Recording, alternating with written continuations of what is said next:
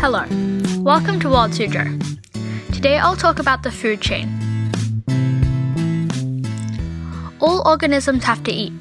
It's how we get energy and it's a basic thing we need to do in order to survive. But did you know what we ate had so much importance in the ecosystem?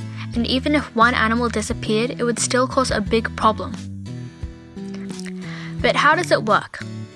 All energy comes from the sun. The sun shines on the plants and trees. The plants use the sunlight to make their own food.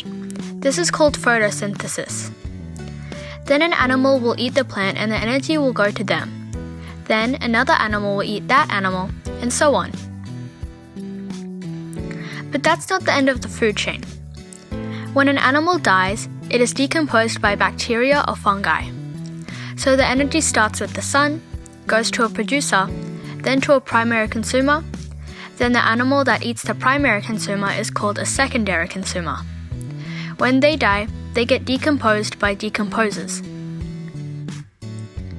An example of a food chain you could find in nature is an acorn coming from a tree, and then a rat eating the acorns. Then a snake will eat the rat. Then an eagle eats the snake.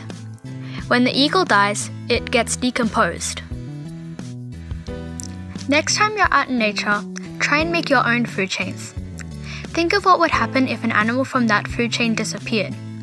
Would anything happen to the other animals in the food chain? And would it affect the area you live in? For Wild Suzhou, I'm Palm Tree, and thank you for listening.